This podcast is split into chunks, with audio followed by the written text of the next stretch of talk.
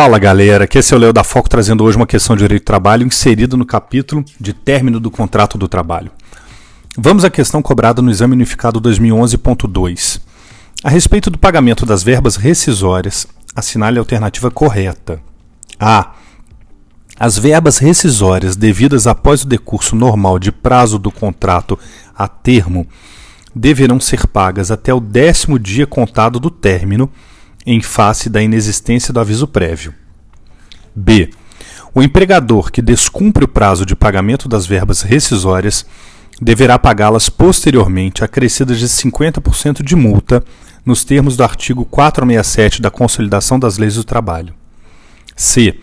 No caso de pedido de demissão em contrato por prazo indeterminado, o prazo para pagamento das verbas rescisórias é de 10 dias contados da data de notificação da demissão quando dispensado o empregado do cumprimento do aviso prévio pelo empregador. D. O pagamento das verbas rescisórias ocorrerá no primeiro dia útil imediato ao término do contrato do trabalho, quando o empregador indenizar o aviso prévio. Vamos aos comentários. A.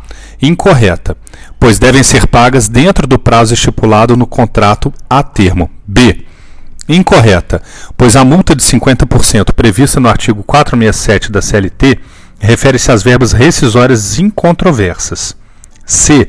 Correta, pois reflete o disposto no artigo 477, parágrafo 6 da CLT. D.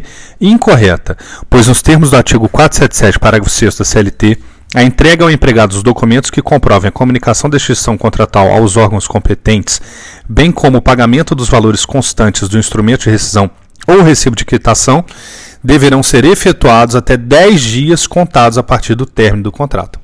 Então, de novo, a alternativa correta é a alternativa C. No caso de pedido de demissão em contrato por prazo indeterminado, o prazo para pagamento das verbas rescisórias é de 10 dias contados da data de notificação da demissão, quando dispensado o empregado do cumprimento do aviso prévio pelo empregador. Bons estudos, pessoal!